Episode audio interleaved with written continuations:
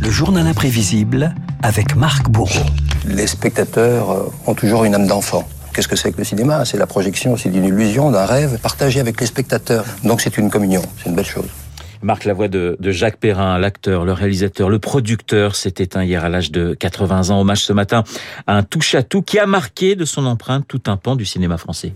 Je l'ai cherché partout, j'ai fait le tour du monde, de Venise à Java, de Mania encore, de Jeanne à Victoria, de Vénus en Joconde. Renaud Jacques Perrin, c'est d'abord cet éternel visage enfantin, cette blondeur Maxence, le marin rêveur dans Les Demoiselles de Rochefort, un rôle taillé sur mesure pour celui qui officiait comme mousse quelques années plus tôt dans un chalutier et rêvait d'aventure, de partir ailleurs et de respirer autrement. Jacques Perrin, aussi bien navigateur que prince charmant comme dans Podane. Podane?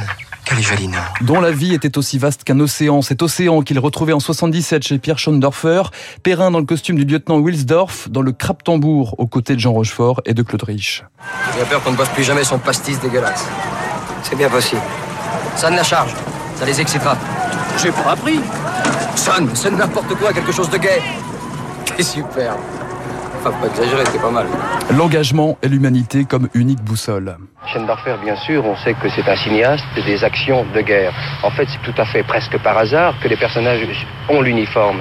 Quand vous regardez aussi bien la 317e section que le crap tambour, c'est des conditions, des situations qui sont exceptionnelles dans lesquelles il y a des gens qui ont à se définir. La condition humaine aux côtés des plus grands, Yves Montand, Jean-Louis Trintignant, dans Z de Costa Gavras, une évocation du coup d'état des colonels en Grèce. Jacques Perrin est un photographe qui vient bousculer l'ordre établi. Qui êtes-vous? J'admirais votre mari. Je l'ai suivi dans une tournée aux îles. Je suis journaliste. Pas de photo. Euh, non, non, non, non.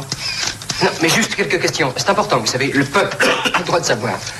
Pourquoi pensez-vous que ce n'est pas un accident fortuit? La nuit passée, vous avez dit, ils y sont quand même parvenus. Qui ça, ils Qu'est-ce que vous pensez, vous, Costa Gavras, de Jacques Perrin en tant que producteur? Mais je pense qu'il est fou.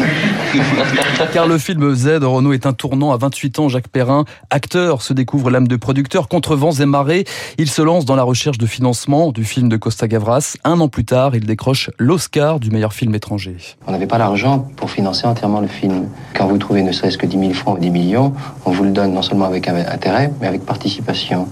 Il y a effectivement 2 milliards de recettes sur la France, de Z, mais cette impression d'être situé comme un milliardaire, ça me ça m'exaspère parce que le cinéma est fait de financement et le financement, il se prête pas, il se loue. Jacques Perrin, généreux et déterminé, devient le chevalier blanc de la production. La victoire en chantant le premier long métrage de Jean-Jacques Hano, nouvel Oscar en 78. Les choristes de Christophe Baratier, succès populaire en 2004. Perrin porte aussi les films confidentiels à la télévision dans son émission La 25e heure. Jacques Perrin, capitaine et explorateur, un talent pour réunir des gens qui en possèdent.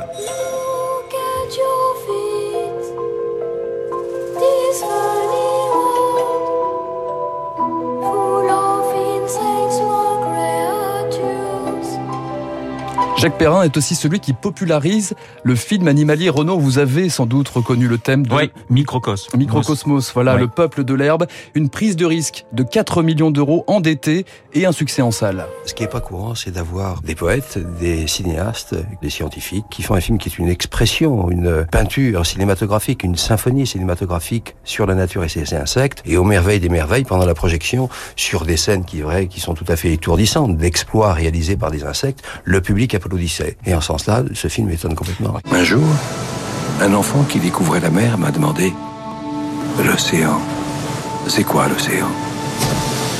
Jacques Perrin, c'est aussi la voix douce du narrateur qui nous fait voler avec les oiseaux dans le peuple migrateur, nager avec les dauphins dans l'océan, la nature humaine et la nature tout court. À près de 80 ans, il s'engageait aussi dans un combat pour l'environnement. On est attaché à cette planète, on est attaché à cet environnement, à cet océan. Ce qui m'a donné le plus de joie, de bonheur, c'est d'être euh, dans ces troupes sauvages. On fait pas de morale. Dès qu'on va commencer à parler, on va dire des conneries. Donc la seule possibilité, c'est de traduire quelque chose avec un message induit, qui n'est pas énoncé, mais qui est dedans.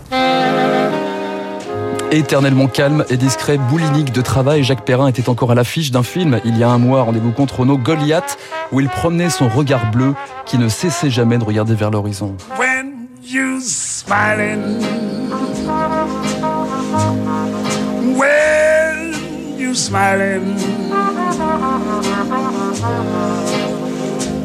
The whole world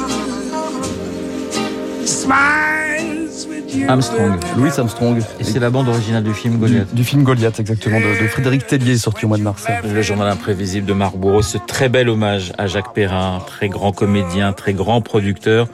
Moi, c'est vrai que le, la 317e section est un film qui m'avait vraiment euh, marqué, film en noir et blanc de Chandorfer, mais c'est vrai que la liste est longue hein, des, des grands films de, de, Jacques Perrin. Merci beaucoup, euh, Marc. Je vous souhaite un excellent week-end. Il est 7h54. Dans un instant, nous allons retrouver le camarade David Barou et son décryptage.